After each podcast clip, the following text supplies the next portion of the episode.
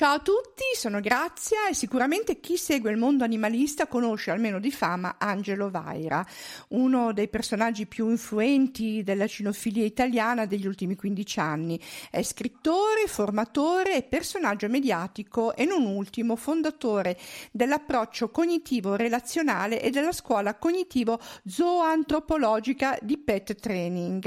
È lui l'ospite di oggi ed è un piacere averlo ai nostri microfoni perché vorrei che ci parlasse dell'appuntamento annuale con il Cammino per gli Animali, manifestazione pacifica e collettiva ideata proprio da Angelo Vaira, una marcia da Assisi a Roma che solitamente si conclude con l'udienza del Papa.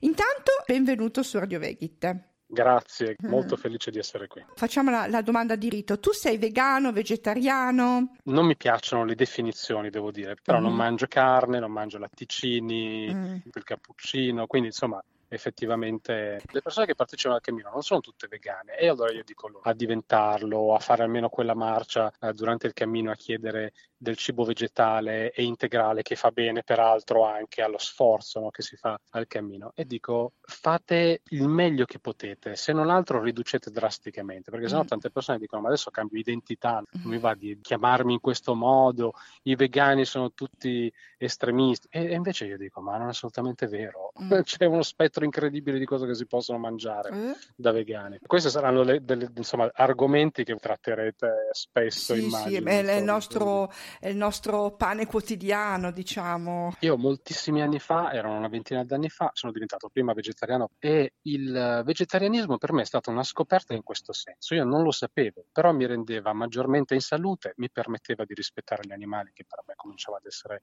ben importante, e poi sapevo che così potevo dare una mano al pianeta. Quindi attorno a queste tre cose poi ho continuato su quella direzione ed è stato tutto col tempo sempre più semplice. Mm-hmm. Ma quando ti sei reso conto che gli animali sono esseri senzienti per cui hai detto no, io non voglio più mangiarli? Eh beh, nel momento in cui sono passato dal considerare il cane, perché essendo istruttore cinofilo, no? eh, il cane a un certo punto non è stato più quello da mettere a posto, quello il cui comportamento non va bene, quindi bisogna correggerlo e basta. Quando tu capisci che quello lì è un soggetto che gli etologi cognitivi chiamano i cani e la maggior parte degli animali persone non umane, perché hanno una vita emotiva ricchissima, perché hanno dei loro desideri, i loro sogni, i loro bisogni. E poi scopri peraltro che proprio soddisfando questi bisogni che il loro comportamento cambia in meglio. Cioè tante persone portano il cane dall'addestratore pur non rispettando i suoi bisogni. Per esempio, il cane che tira il guinzaglio è un cane che potrebbe uscire poco. Allora devi farlo uscire di più, non devi avere la tecnica per insegnargli a non tirare il guinzaglio, non so mm. se mi spiego, devi andare un po' più alla radice. Questo unito ad un percorso che è stato un percorso spirituale buddista di grande compassione nei confronti di tutte le creature, le due cose si sono unite a un certo punto ho detto ma questo è molto più importante. Da lì nel tempo ho anche compreso che quindi mostrando alle persone che sul volto di un animale si dipingono delle emozioni, ti dà accesso a, questo, a comprendere come si sente. Eh, per loro diventa importante a un certo punto chiedersi quindi come si sente il mio cane, che cosa prova in questo momento, cosa sì. mi sta comunicando. Questo diventa ben più importante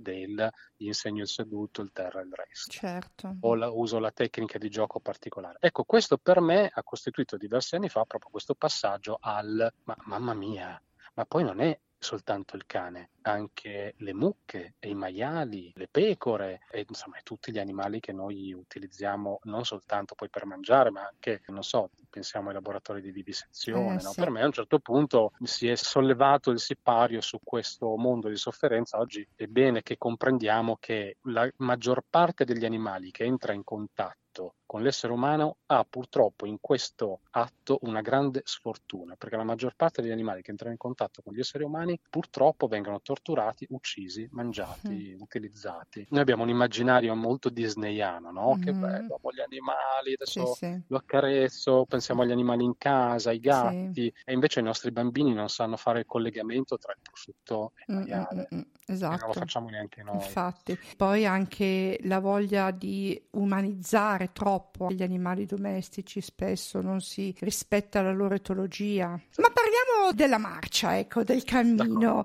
Ecco, eh, racconta un po' la storia di questa iniziativa, come è nata, come ti è venuta l'idea di organizzarla? Allora, è nata come idea diversi anni fa, c'era ancora Ratzinger come papa. A me piace moltissimo stare nei boschi, camminare per sentieri. Oggi in Occidente è venuta questa moda del Shinrin-yoku, le immersioni nelle foreste, mm-hmm. nata in Giappone nell'84, però oggi sappiamo che stare in foresta ci fa bene.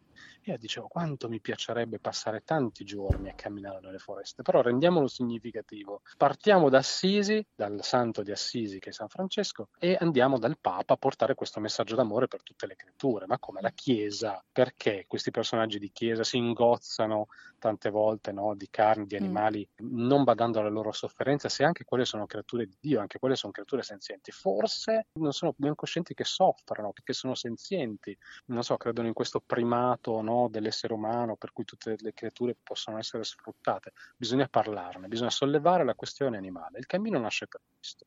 Il primo anno l'ho fatto da solo e poi negli anni successivi ho detto, beh, io faccio queste tappe, chi vuole si aggiunga e pian piano le persone che mi hanno seguito sono diventate sempre di più. Vengono anche con i loro animali? Vengono anche con i loro animali, non tutti, perché naturalmente un animale per poter fare 240 km ha bisogno di essere in salute, non possono vivere tutti gli animali, i cani anche non devono essere cani, cioè devono essere cani equilibrati, no? perché li si lascia spesso liberi, quindi non tutti vengono col cane, però ce ne sono tantissimi. L'anno scorso da Assisi sono, sono, partiti 40 cani, poi c'è chi fa qualche tappa e smette, c'è chi si fa tutto il cammino che sono 14 giorni, quest'anno in realtà abbiamo dovuto accorciarlo e sono soltanto 10, però insomma c'è chi fa soltanto pochi giorni o chi se lo fa tutto il cammino e insomma i cani ci fanno compagnia. C'è qualcuno che ha ventilato anche l'ipotesi che possiamo seguirci qualche asinello, qualche ah. cavallo non montato, vedremo. Com'è organizzata la cosa? C'è il gruppo Facebook del Cammino per gli Animali nel quale mettiamo tutte le notizie io ogni giorno, da quando comincio il cammino, posto eh, sul gruppo Telegram e sul gruppo Facebook la posizione esatta da cui si parte il giorno dopo. E si parte tutti i giorni alle 10. Sul gruppo Facebook e sul, sul mio sito angelovaira.it sono spiegate tutte le tappe, quanto sono lunghe, quali sono, dove ci si vede, la data. No? E quindi ognuno organizza il proprio zaino, qualche volta do qualche consiglio no, su come organizzarlo. La maggior parte delle persone si ferma in ostello, c'è qualcuno che si ferma in tenda mm. e quindi pian piano si arriva a Roma in questo modo. E devo dire che il cammino è un gesto trasformativo, non è soltanto un ok dai, diamo voce agli animali che da soli non possono fare la rivoluzione è qualcosa che ti cambia. Si incontrano animali sofferenti no? nei cortigli, alla catena, tanti cani nei serragli, cani dei cacciatori, lì ti rendi conto di quanta sofferenza c'è e allo stesso tempo ti metti in cammino e avendo da fare solo quello, cioè cosa devo fare domani? Camminare. Mm basta. Mm-hmm. Questo gesto semplice, ma allo stesso tempo è un gesto molto umano, ti riporta a delle categorie mentali, a un sentire, a un percepire il mondo proprio in un altro modo. Quindi opera una trasformazione anche nelle persone che vi partecipano, infatti tutti gli anni ci sono gli affezionati che si rifanno il cammino. Insomma. Sì, è una meditazione particolare, sì. uno, deve essere, eh, uno, deve essere, allenato però. Beh, allora, devo dire, con mia grande sorpresa, io all'inizio dicevo, beh sì, allenatevi un po' andate, camminate, fate qualche corsetta no, prima di venire al cammino perché questo vi aiuterà. Però devo dire con mia grande sorpresa che abbiamo avuto delle persone di una certa età, in forte sovrappeso, eppure oh, si fanno sto cammino. Quindi io da quel momento in poi mi sono zittito e ho detto, oh, è chiaro, uno deve un po' misurarsi no, con le proprie capacità e magari si, si, sceglierà come prima volta le tappe più corte se non è allenato. Però direi che effettivamente ha la portata abbastanza di tutto, non è una cosa così impensabile da fare. Ecco, mm. ne ti rendi conto effettivamente che camminare è un gesto che ci appartiene molto di più di quello che pensiamo. Ah, certo. Un po' poco. Quindi in totale dicevi quanti chilometri sono? In totale sono 240 chilometri. 240 chilometri spalmate quest'anno su 10 giorni, se no di solito sono 14. Allora, quest'anno abbiamo tolto le quattro tappe più difficili. Ah, ok. Eh, quindi sono circa poco meno di 200 chilometri. In sostanza si arriva a piedi da Assisi a Rieti, poi mm. da Rieti si prendono i mezzi per arrivare a Roma e poi si fa l'ultima tappa, domenica 2 di ottobre, mm.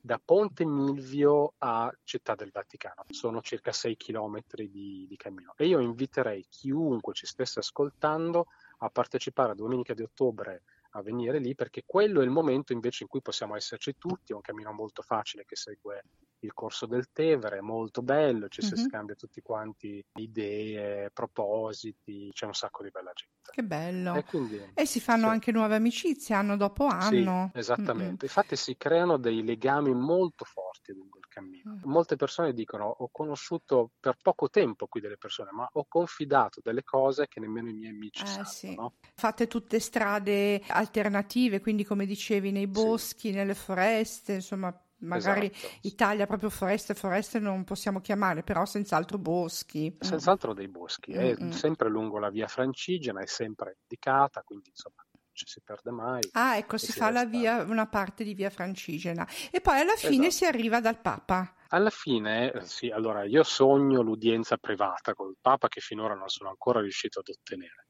Mm. Quello che sono riuscito ad ottenere è l'udienza generale, la prima volta peraltro abbiamo fatto il cammino, lui ci ha messo in dei posti speciali in cui si è avvicinato, ho potuto pure parlargli per poco meno di un minuto. Mi ha dato completamente ragione, gli ho consegnato una lettera, ogni anno ne do una e speriamo che a un, a un certo punto lui dica ok, vi ascolto, sentiamo un po' cosa avete da dire per bene, no? questo è il, è il mio sogno. Vediamo. È chiaro che per fare una cosa del genere bisogna essere in tanti, quindi eh sì.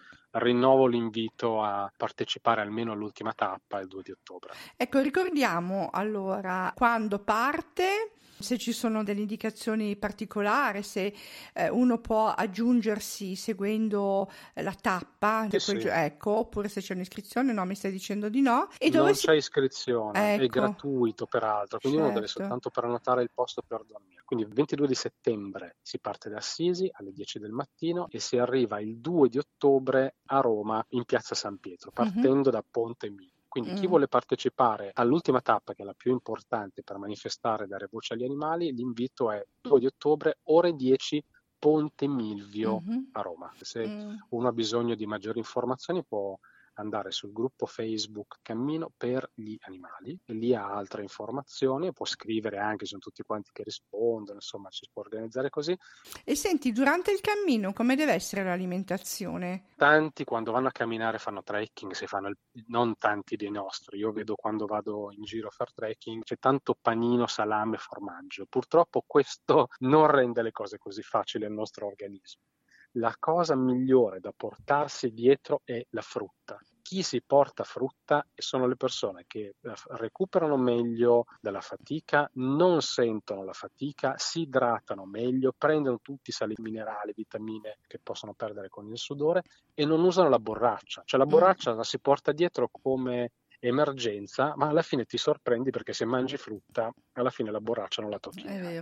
Quindi è l'alimento migliore in ogni caso da portarsi dietro, quello che ti dà più energia anche a lungo termine, è quello che ti dà fibre, sali minerali. Eh, oggi vanno molto queste bevande isotoniche da sì, palestra. Sì. Sono una roba da prendere e da buttare nel cestino. Mm-hmm. Rispetto alla frutta poi è proprio come parlare, non so, di una Ferrari e di un vecchio cattolico. Certo. Mm-hmm. Quindi frutta a go-go poi c'è chi preferisce, io per esempio ogni tanto mi porto qualcosa di salato, come finocchi, pomodori, non so, cose del genere, un pochino di frutta secca perché man mano che vai avanti verso la fine della giornata senti l'esigenza anche di qualcosa di salato, quindi per esempio frutta secca, frutta oleosa, no? Mm, quindi certo, semi nocciole, mm. esatto, queste cose qui. E poi qualche volta, qualche volta lo faccio anch'io, mi porto un piccolo contenitore con, che so, del couscous, uh, ci metti l'acqua calda, vai, mm-hmm. il couscous di ceci, piuttosto che ti fai un pochino di riso il giorno prima. Però questo devo dire, io lo faccio sempre meno, da quando ho scoperto questa cosa della frutta vado di frutta e via. Bene Angelo, grazie mille per averci raccontato di questo cammino degli animali, il 22 di settembre con arrivo a Roma il 2 di ottobre. Grazie a voi.